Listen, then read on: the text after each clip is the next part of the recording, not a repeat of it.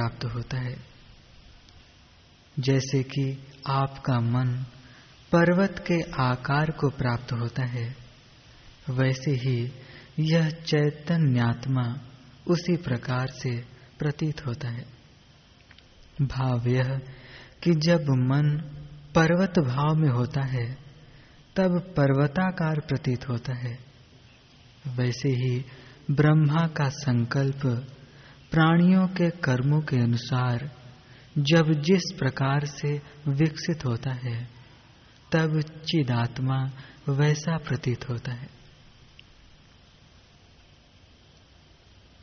अपने स्वरूप के दृढ़ विस्मरण और आतिवाहिक भाव के स्मरण से आतिवाहिक ही सर्वथा असत्य पिशाच की नाई। आधि भौतिक रूप से प्रतीत होता है। जैसे कि पिशाच वास्तव में सर्वथा असत होता हुआ भी भ्रमवश आकारवान सा प्रतीत होता है। वैसे ही लोगों को स्वरूप की दृढ़ विस्मृति से आतिवाहिक ही आदि भौतिक रूप से प्रतीत होता है। हे राम जी जब ब्रह्मा ही मनो मात्र है, पृथ्वी आदि में नहीं है, तब उससे उत्पन्न हुआ यह विश्व भी मनो मात्र ही है। जो जिससे उत्पन्न होता है, वह तद्रूप ही होता है, यह न्याय प्रसिद्ध है। क्योंकि ब्रह्मा के सहकारी कारण नहीं है इसलिए उससे उत्पन्न हुए विश्व के भी कोई सहकारी कारण नहीं है।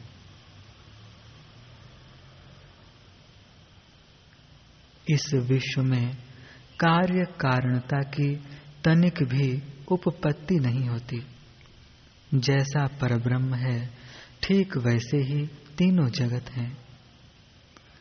द्रवत्व से अभिन्न स्वरूप वाले जल से जैसे द्रवत्व का विस्तार होता है, वैसे ही मनोरूपता को प्राप्त हुए ब्रह्मा द्वारा जगत से अभिन्न शुद्ध आत्मा से जगत का विस्तार किया जाता है। जैसे असत संकल्प नगर की मन से ही कल्पना होती है, और जैसे असत गंधर्व नगर की मन से ही कल्पना होती है, वैसे ही यह असत रूप समस्त विश्व केवल मन से ही कल्पित है। जैसे तत्व ज्ञानियों की दृष्टि में रस्सी में सर्पता नहीं है, वैसे ही इस जगत में आधी भौतिकता नहीं है। फिर प्रबुद्ध, वे ब्रह्मा आदि, आधि भौतिक देह आदि में कैसे रह सकते हैं? अर्थात उनके आदि भौतिक देह आदि नहीं है। इसमें तो कहना ही क्या है?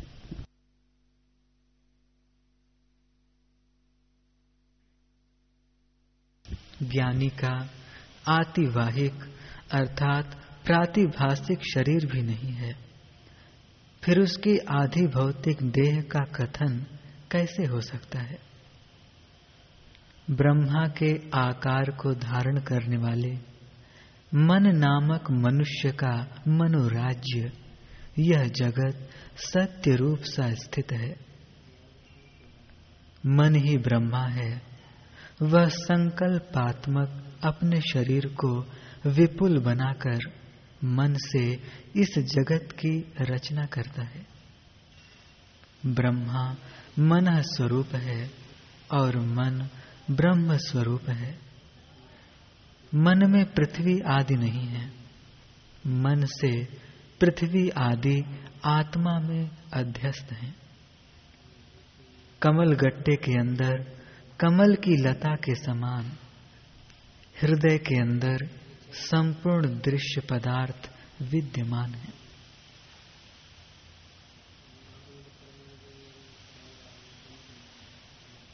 मन का उच्छेद ही दृश्य दर्शन का उच्छेद है। जैसे आपके हृदय में मनोराज्य बुद्धि अपने अनुभव से ही देखी गई है, और जैसे स्वप्न तथा संकल्प आपके हृदय में अपने अनुभव से ही देखे गए हैं, वैसे ही आपके हृदय में यह दृश्य वर्ग है। इसलिए जैसे चित्त द्वारा कल्पित पिशाच बालक को मार देता है, वैसे ही दृश्य रूपिणी पिशाची इस दृष्टा को मार देती है, यानी स्वरूप से भ्रष्ट कर देती है।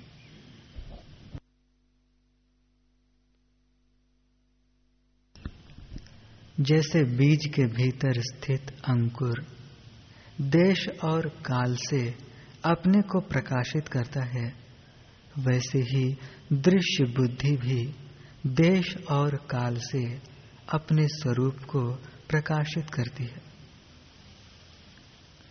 यदि दृश्य रूप दुख सत हो तो उसकी कभी शांति नहीं होगी। दृश्य की यदि शांति नहीं होगी तो बौद्धों में केवलत्व की अर्थात मोक्ष की सिद्धि नहीं होगी। बौद्धों में केवलता को ही विमोक्ष कहते हैं।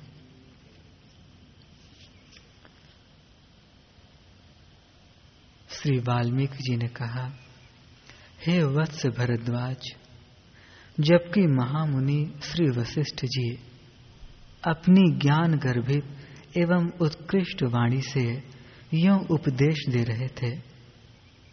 उनके उपदेश को सुनने के लिए सब लोग एकाग्र चित्त और मौन साधे थे। उपदेश सुनने में सब लोग ऐसे लीन हो रहे थे कि किसी का कोई अवयव हिलता डुलता ही न था। अतएव आभूषणों में लगे हुए घुंघरुओं का शब्द शांत था। पिजड़े में बैठे सुग्गे कबूतर आदि पक्षियों में भी अपनी स्वाभाविक क्रीड़ा छोड़ दी थी।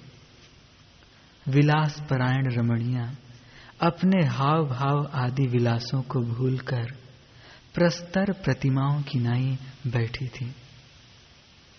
राजभवन में रहने वाले सभी प्राणी चित्र भित्ति में लिखे हुए चित्र की नाई निश्चल होके बैठे थे। केवल दो घड़ी दिन शेष रह गया था। उस समय का प्रकाश बड़ा भला लगता था। जैसे जैसे सूर्य की किरणें कम होती जाती थीं, वैसे वैसे लोग भी अपना दैनिक कामकाज कम कर रहे थे। मानो महर्षि के उपदेश को सुनने के लिए आई हुई विकसित कमलों की सुगंधि से सराबोर, मंद मंद सायंकाल की शीतल वायु बह रही थी। महर्षि जी से जो उपदेश सुना था, मानो उसको मनन पूर्वक खूब अभ्यास करने के लिए सूर्य दिन की रचना के लिए स्वीकृत अपने भ्रमण का परित्याग कर जन शून्य एकांत अस्ताचल के शिखर को चले गए थे। ज्ञान गर्भित उपदेश के सुनने से उत्पन्न हुई अंतकरण को शीतल करने वाली शांति के समान वन भूमियों में तुषारापात से अविषमता हो गई थी। भाव यह कि तुषार गिरने से संपूर्ण व्यापार छोड़ दिए थे।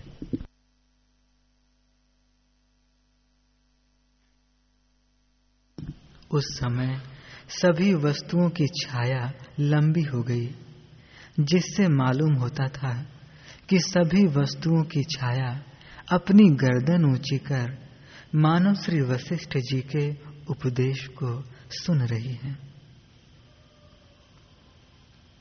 इसी समय द्वारपाल सभा में आकर बड़े विनम्र भाव से महाराज दशरथ से बोला, देव, स्नान, ब्राह्मण पूजा आदि का समय बहुत बीत चुका है।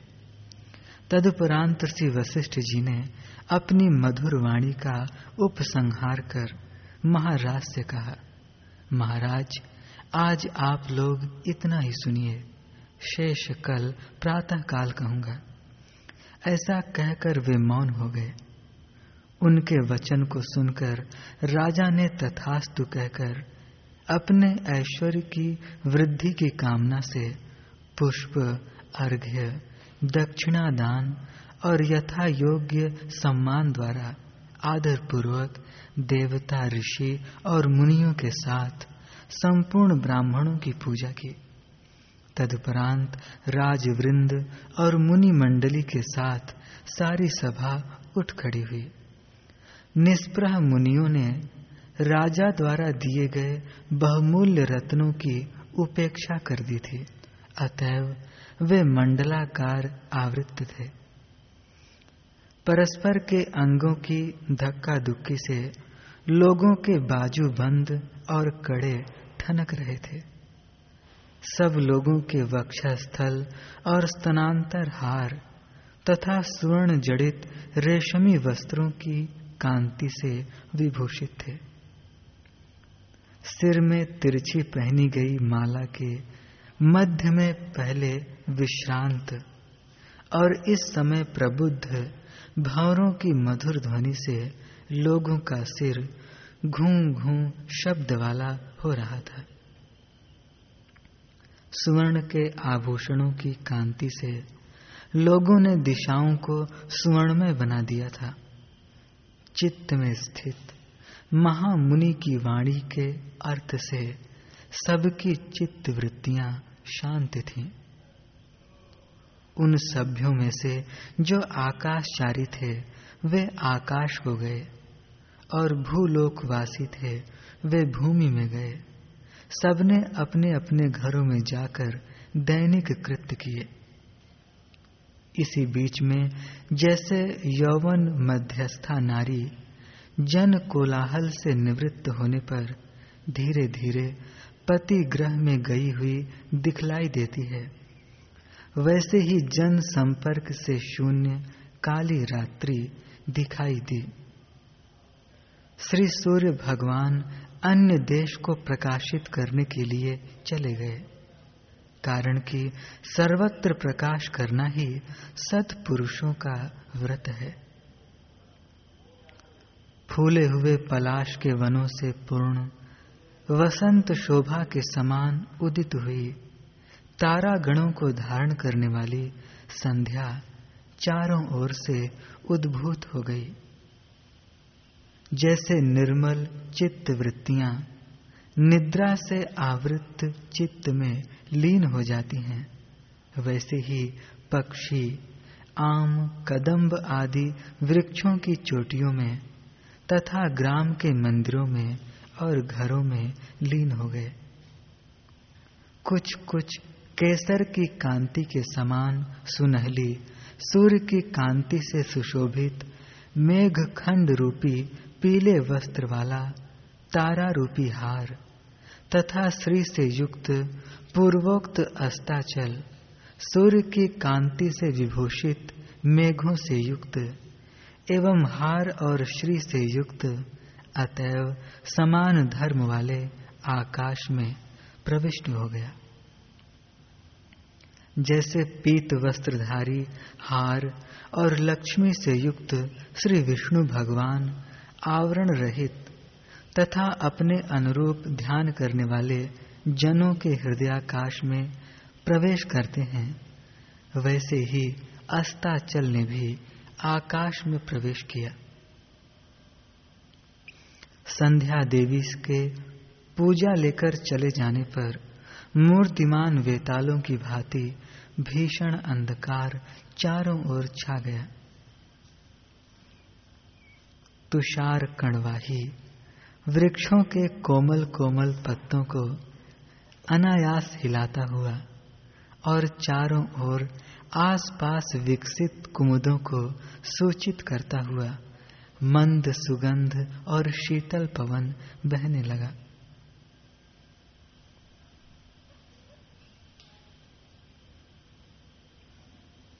तदुपरांत चांदनी रूपी दूध के प्रवाह से संपूर्ण भुवन को लबालब भर रहा। अमृतमय मूर्ति चंद्रमा रूपी क्षीर सागर आकाश में आया जैसे राजाओं के चित्त से, जिसने ज्ञान गर्भित उपदेश वाणियाँ सुनी थी, अज्ञता भागकर कहीं चली गई वैसे ही चंद्रोदय से गाढ़ अंधकार की राशियाँ भागकर कहीं अदृश्य हो गईं। जैसे श्री वशिष्ठ जी द्वारा उपदिष्ट विचित्र अर्थों ने श्रोताओं के चित्त में विश्राम लिया, वैसे ही संपूर्ण ऋषि, मुनि, ब्राह्मण और राजाओं ने अपने अपने निवास स्थानों में विश्राम किया।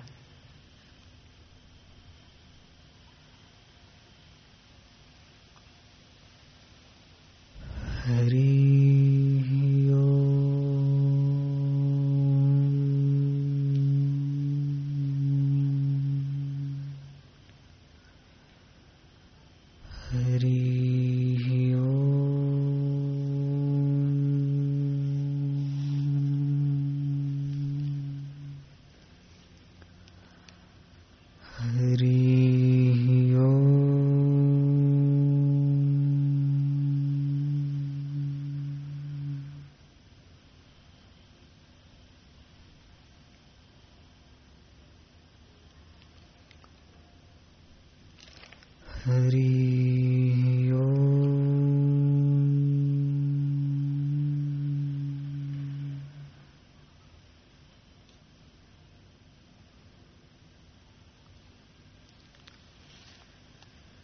वशिष्ठ जी बोले, हे राम जी, जब तक विचार रूपी तट का आश्रय नहीं लिया, तब तक संसार में तृण के समान जीव भ्रमता है।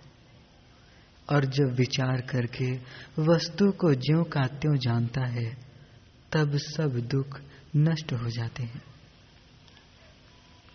जैसे जब तक स्वर्ण और राख मिली हुई है तब तक स्वर्णकार संशय में रहता है और जब स्वर्ण और राख भिन्न हो जाती है, तब संशय रहित स्वर्ण को प्रत्यक्ष देखता है।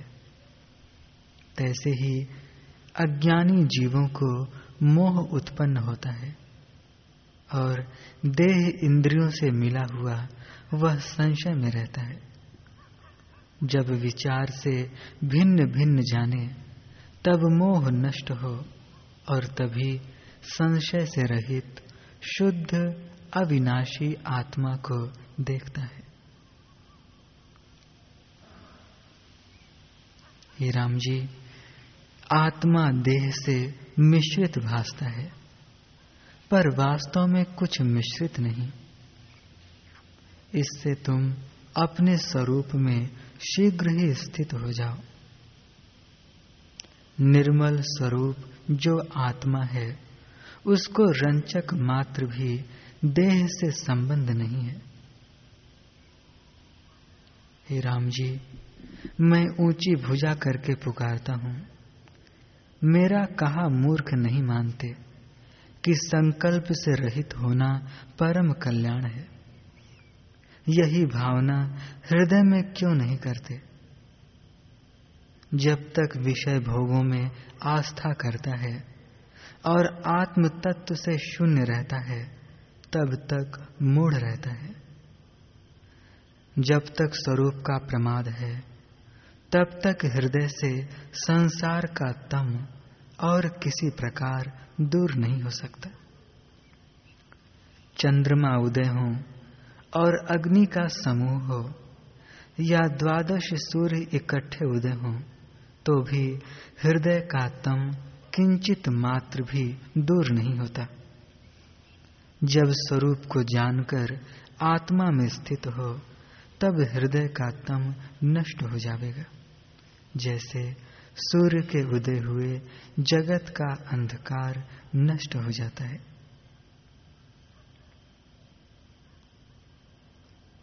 जैसे आकाश में धूली भासती है परंतु आकाश को धूल का संबंध कुछ नहीं।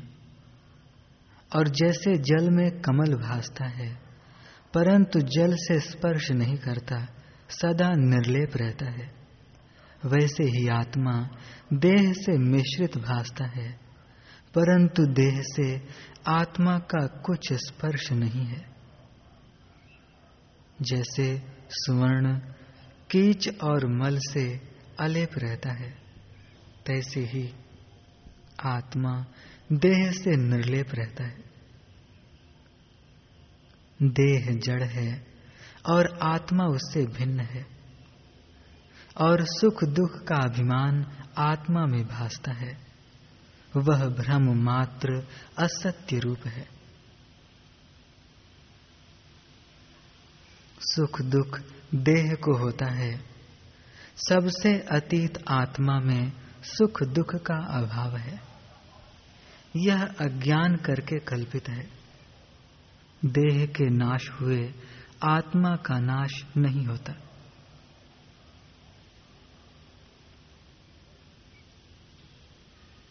यह जो विस्तृत रूप जगत दृष्टि आता है, वह मायामय है। जैसे जल में तरंग और आकाश में वृक्ष भासते हैं। तैसे ही आत्मा में जो जगत भासता है, सो आत्मा ही है। न एक है, न दो है, सब आभास है और मिथ्या दृष्टि से आकार भासते हैं। ही राम जी, मैं और हूँ, यह जगत और है। इस भ्रम का त्याग करो। विस्तृत रूप ब्रह्म घन सत्ता में और कोई कल्पना नहीं।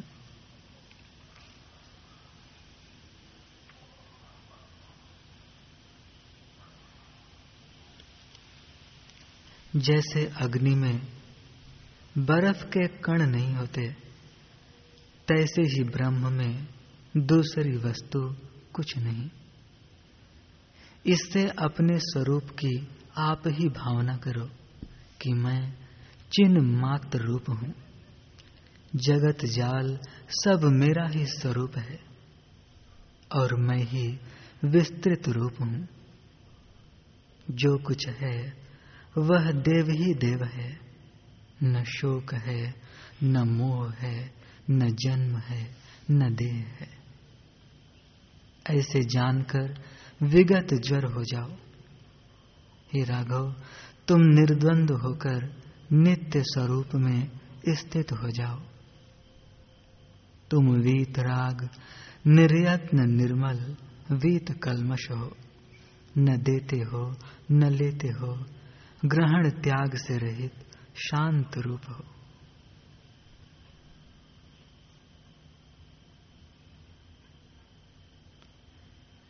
जैसे समुद्र और पूर्णमासी का चंद्रमा अपने आनंद से आनंदवान है, तैसे ही तुम भी आनंदवान हो। यह जो प्रपंच रचना भासती है, सो असत्य है। जो ज्ञानवान हैं, वे असत्य जानकर इनकी ओर नहीं धावते।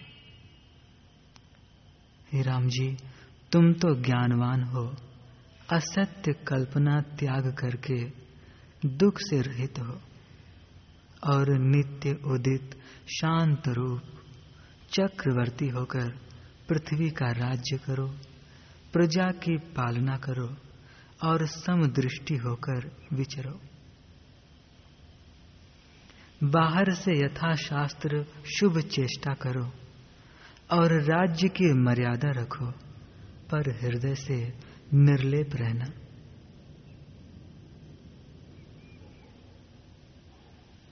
जिसकी हृदय से वासना नष्ट हुई है, वह पुरुष जो कार्यों में वर्तता है तो भी मुक्त है।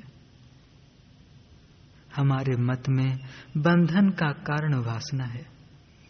जिसकी वासना क्षय हुई है, वह मुक्त स्वरूप है, और जिसकी वासना पदार्थों में सत्य है वह बंधन में है।